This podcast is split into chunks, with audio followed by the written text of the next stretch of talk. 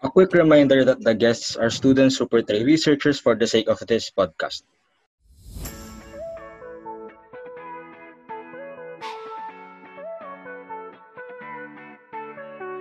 Recharge Fridays with your hosts, Gian Gonzalez and Audie Miliares.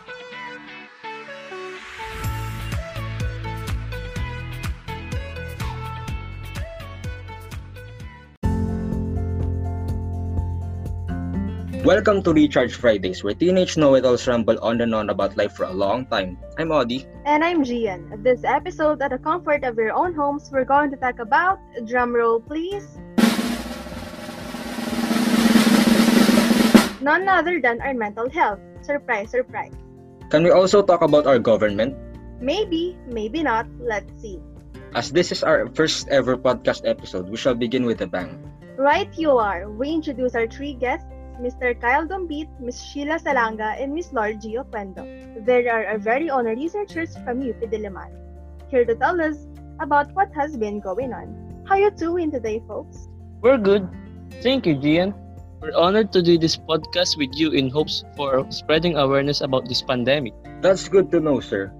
Could you give us some facts on this blood-curdling epidemic? What do you mean? Exactly? Like, how did it go from every little patients to the hundreds of thousands of positive cases that we have now? Yeah, that's exactly what I was thinking. How could a country so small be so hard to manage compared to the other larger countries, say South Korea?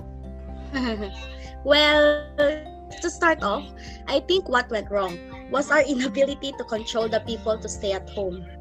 And what about its effect on the people? Well, obviously, the health risks, but say indirectly. That's a very nice question. I think depende yan sa kung saan mong anggulo tignan, no? Like when the World Bank talked about the economic outlook of the world during the pandemic. Ano nga po ba yung naging epekto niya sa ekonomiya natin? Katulad ng inaasahan, yung pagkahawa ng milyon-milyong tao ay nagdulot ng pagbagal ng ekonomiya natin. Dahil dito sa sinasabing pagbagal na, na to, uurong na ngayon yung GDP natin o yung sinasabing gross domestic product. And what about the other indirect impacts? Siyempre, yung pinakahihintay ninyo, yung ating mental health. Ayun, sa wakas. It's actually fascinating and disappointing at the same time. Mayroong nilabas ang Kaiser Family Foundation na tumaas talaga yung nadaranas nating mental illnesses at ang paggamit ng mga illegal na droga ngayong quarantine. Sinasabi rin dito yung pagdagdag ng mga kaso ng depression, anxiety, distress, loneliness at mababang self-esteem para sa mga taong walang regular na trabaho o yung mga walang trabaho talaga. Grabe, grabe na po talaga ang epekto ng pandemic, ano? Sobra. Ang malala pa ay dumadami pa rin yung mga kaso natin dito sa Pinas. Eh paano di dumadami? Eh yung mga kapitbahay ko pa nga lang todo karaoke na, eh di pa natatapos ang ECQ. Sa bagay, sa amin din po ganon. Meron pang nakatambay na mga kaedad namin sa labas, wala pang mask. Nakakaloka na dito sa Pilipinas. Punta na ako sa Mars. Speaking of Philippines, Premier Value Provider or PVP, which in case you didn't know is an insight and solutions of company for human resources, actually released a survey on how this pandemic affects the mental health of workers here. At bago kayo magtanong, oo, puro survey tayo ngayon dito.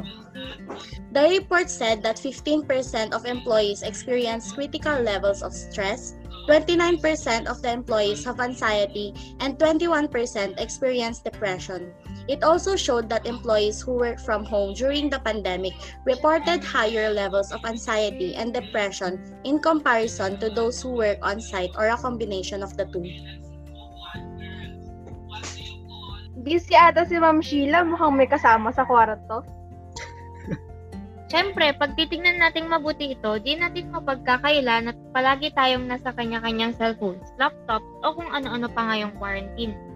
Nasabi rin dito yung mga epekto ng sobrang panonood tulad ng Netflix ay nakakataas ng posibilidad na makaranas ng mental yung mga di rin nag-ehersisyo, malaki din ang posibilidad na magkaroon ng severe anxiety at depression. Aray, hindi ako nakailag dun ah. And what about social media? Oo, isa pa yan. It increases the possibility of developing extremely severe depression and anxiety. If you spend 2 to 3 hours a day on social media platforms, karamihan ng naapektuhan nito ay ang mga millennial at centennial na kung tawagin natin ay Gen Z. Sa mga panahon ngayon, nakakaalarma ang suicide rates dahil sa kawalan ng trabaho hanggang sa punto ng humihingi na ng tulong ang gobyerno sa simbang katolik at iba pang religious groups para magbigay ng pagpapayo sa mga taong nakakaranas ng mga ganitong problema.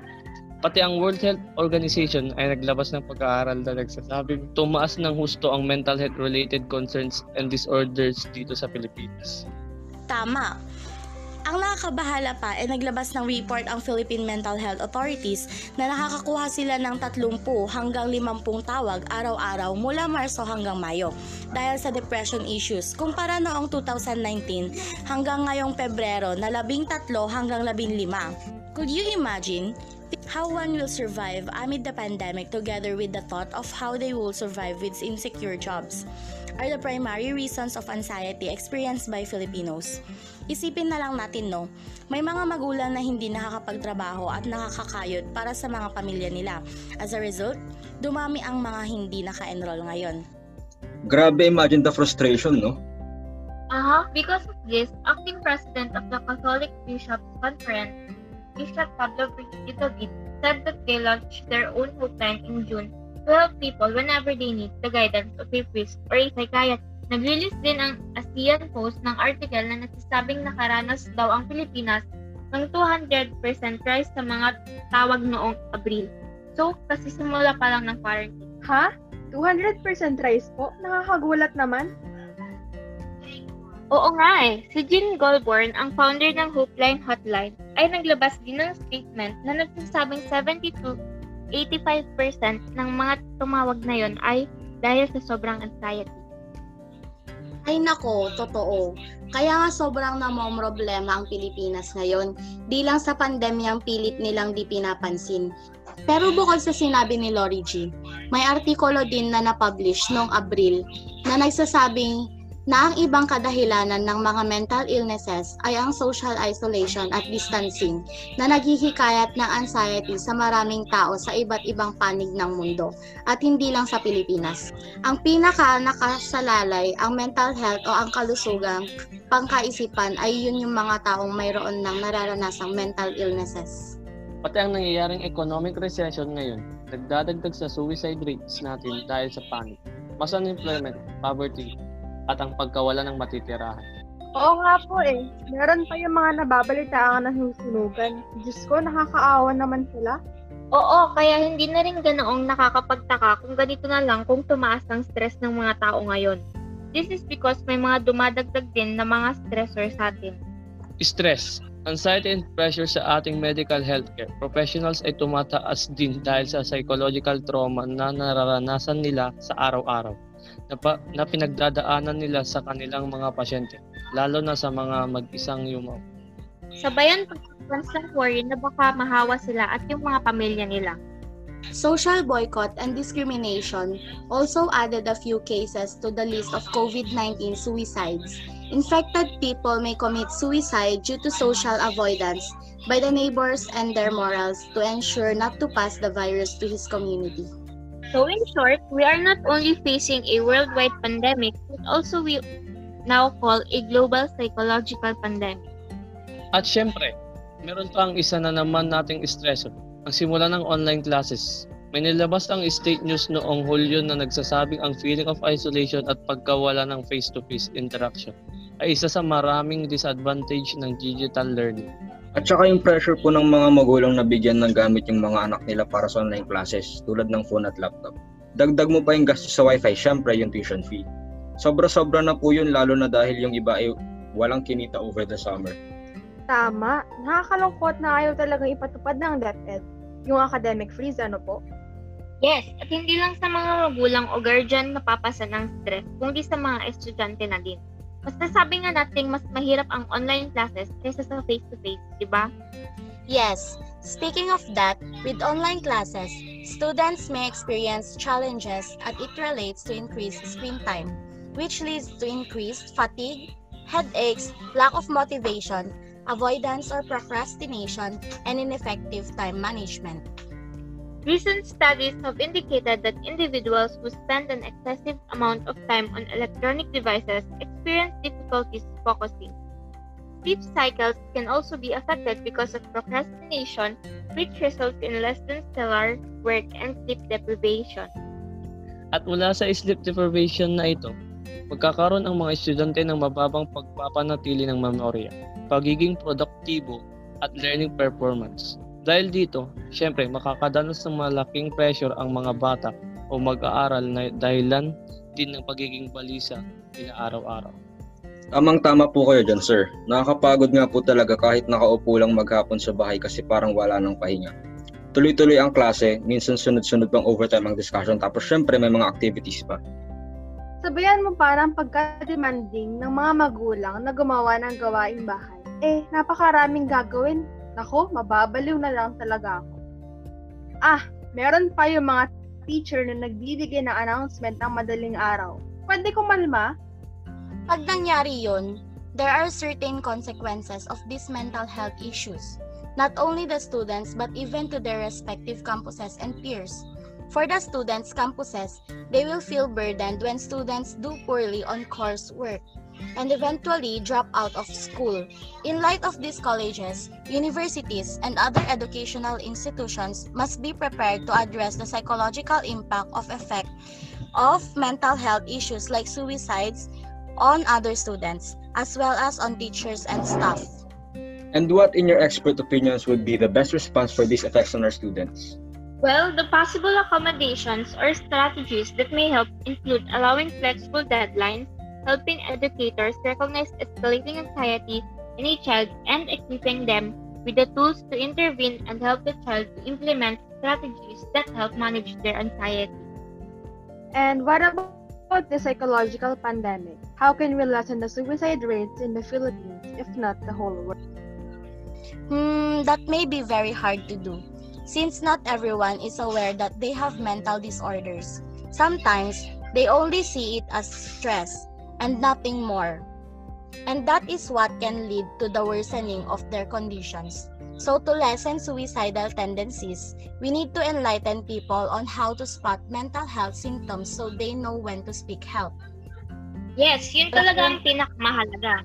Sabi nga nila, prevention is better than the cure. So ano nga po ba yung mga symptoms ng iba't ibang mental illnesses? Depende yan sa kung ano ba ang nararanasan ng tao. Halimbawa, ang mga taong nakakaranas ng depressive disorders ay nakakaranas ng biglaang pagkalungkot, irita, emptiness, kawalan ng pag-asa. May sintomas din ito na sleep disturbances na kung tinatawag kung saan nasosobrahan o nakukulangan ng tulog palagi. Iba pang mga sintomas ay ang pagkapagod, kawalan ng ganang kumain o biglang pagganang kumain. Sa mga worst case scenarios naman, it may include self-harm and avoidance of social interaction. Dito na dapat humingi ng tulong ang mga taong nakakaranas ng ganito. Sa anxiety disorder naman, ang mga sintomas ay pagiging maalalahanin, di mapakali o tensyon, meron din increased heart rate, hyperventilation, trembling, paninikip ng dibdib, the feeling of lightheadedness, or even the trouble of breathing. Dito natin kailangang obserbahan talaga yung mga sarili natin kasi may mga iba't ibang klase ng anxiety. Tulad ng generalized anxiety disorder na nangyayari sa karamihan ng tao ngayon. Meron din tayong tinatawag na panic disorder na nasasangkot ang pagkakaroon ng matinding pagkabahala at mga panic attack. Sobrang dami pa ng mga mental health issues na kailangan nating tutunan. Pero dahil itong dalawang ito ang pinakamarami, dito tayo magfo-focus. Kapag nakakaranas na kayo ng mga ganitong sintomas at pakiramdam nyo ay hindi na normal, you need to seek professional help already. I understand that in the Philippines, there's a negative stigma surrounding the topic of mental health issues, tulad ng depression, because it is dubbed as being maarte lang no, but this does not mean that we have to risk our well-being just because elder Filipinos do not understand our struggles. You're right on that one, ma'am. Because of these people ignoring the effects of mental illnesses and shaming people for having it is what increases the risk of having it worse on the part of the person suffering. That is because the word crazy is associated with the words mental illnesses, which in my opinion is very infuriating. So, we need all the help we can get to spread awareness of these facts. What about the treatments of these disorders? Is it possible to treat mental illness on your own? Or is professional help is the only way to get better? I think it's very pertinent to evaluate yourself first. Observe your activities and how you handle things before you seek a professional help. Pero sabi nga kanina, hindi natin maipagkakaila na ang pagiging in denial kung mayroon man tayong mga problema dahil sa pagpapalaki sa atin. Lalo't na't karamihan sa mga mas nakakatanda ay hindi naniniwala sa mental health. At meron ding mga taong gustong kumuha ng professional advice pero walang panggastos for medication. Exactly. If you feel like what you're experiencing is not normal, you should observe yourself and then do an extensive research on what you're feeling. After that, try to see if what you're experiencing is controllable. Sa US, nag-develop na sila ng telehealth, which is the virt- virtual delivery coordination and the evaluation of healthcare to maintain the availability of vital resources of youth suicide preventions. Pero dahil wala namang ganun sa Pilipinas, we can just learn about how to help someone or even ourselves overcome surges of panic attacks, nervous breakdowns, and the like. Ay di na nakakasurpresa ang kakulangan ng bansang ito, sir.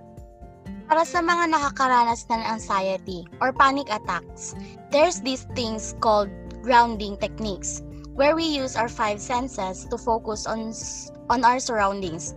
Kasi usually, pag nagkakaroon ka ng attacks, your mind will be very blurry and all the pressure on earth will seem to be pushing down on you in just a matter of seconds. There are several grounding techniques you can do easily, even in a public place. The first technique is to pick up or touch items near you. It may be your clothes or a stone nearby. Now, what some people will do is they will feel its texture. Are your clothes cotton? Is it soft? What does it feel like? Another technique involves having to hold ice. This best works when you're at home. Focus on the feeling of coldness and how the ice is melting. Nakatutulong ito just focus one thing. Because people tend to dissociate when they have panic attacks. Now, when I say dissociate, this refers to the disconnection of oneself to the present. This often happens to people with dissociative identity disorder, which is previously known as multiple identity disorder, but it is also very common to people who have severe anxiety disorder. Isa pang technique na ginagamit ay ang pagbibilang ng mga kulay berde o greens sa paligid natin. This forces us to focus more on our surroundings instead of being stuck inside our heads. So, at what point do we consider it to be dangerous to just use home remedies just like these techniques? Well, there really is no safe. Levels of mental illnesses kasi parang grado din sila ng mata. If you keep ignoring it, then it will get worse over time. If you are lucky enough to be able to seek professional help in a mental institution, for example, they will most likely do pharmacotherapy and psychotherapy to prevent suicide. In terms of getting professional help, it's never too early to do so because this coping mechanism and grounding techniques does not work on everybody. Plus, you might have a different illness than what you think you have. And what about church-based counseling? Could you say if it's effective? That still depends on the person whether they are religious or not. However, people who are Christians say it's effective for them because it strengthens their faith and is able to build their connection to their respective churches. Huh, that makes sense. Living in a Christian country does not automatically mean you're religious, and that church based counseling for you. Right you are, Gian.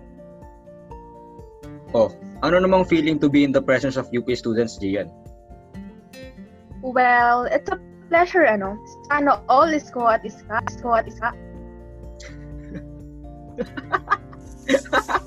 ano yun, gago? Is it? Okay, okay. Sana all is ko at iska. Malay mo, pag ipinasa tayo ng mga teachers natin, makapasok din tayo. Anyways, we would like to thank our guest of honor today.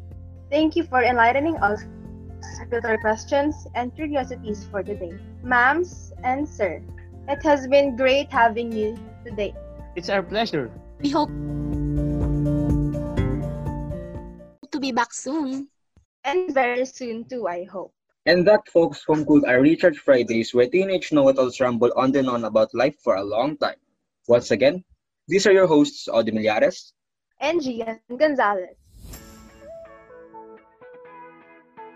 We interrupt this segment with a short PSA. In the midst of the pandemic, we are not only experiencing the wrath of Corona, but we are also in the hands of an infodemic. So, what is an infodemic? Well, it is the spread of misinformation and disinformation through the media, taking advantage of the current situation, sometimes making it worse. And how do we protect ourselves from this thing called the infodemic? Well, it's easy. Number one, look for facts and evidences and never settle for the title. Always be critical. Number two, choose carefully. Only share information from legitimate sources. And number three, be a good example. Call out those people sharing wrong information. Hindi ka nga na COVID, victim ka naman ng infodemic. Be aware, be vigilant, and always bring out your sword. The sword of media literacy and comprehension skills. And together, we will emerge victorious from this pandemic.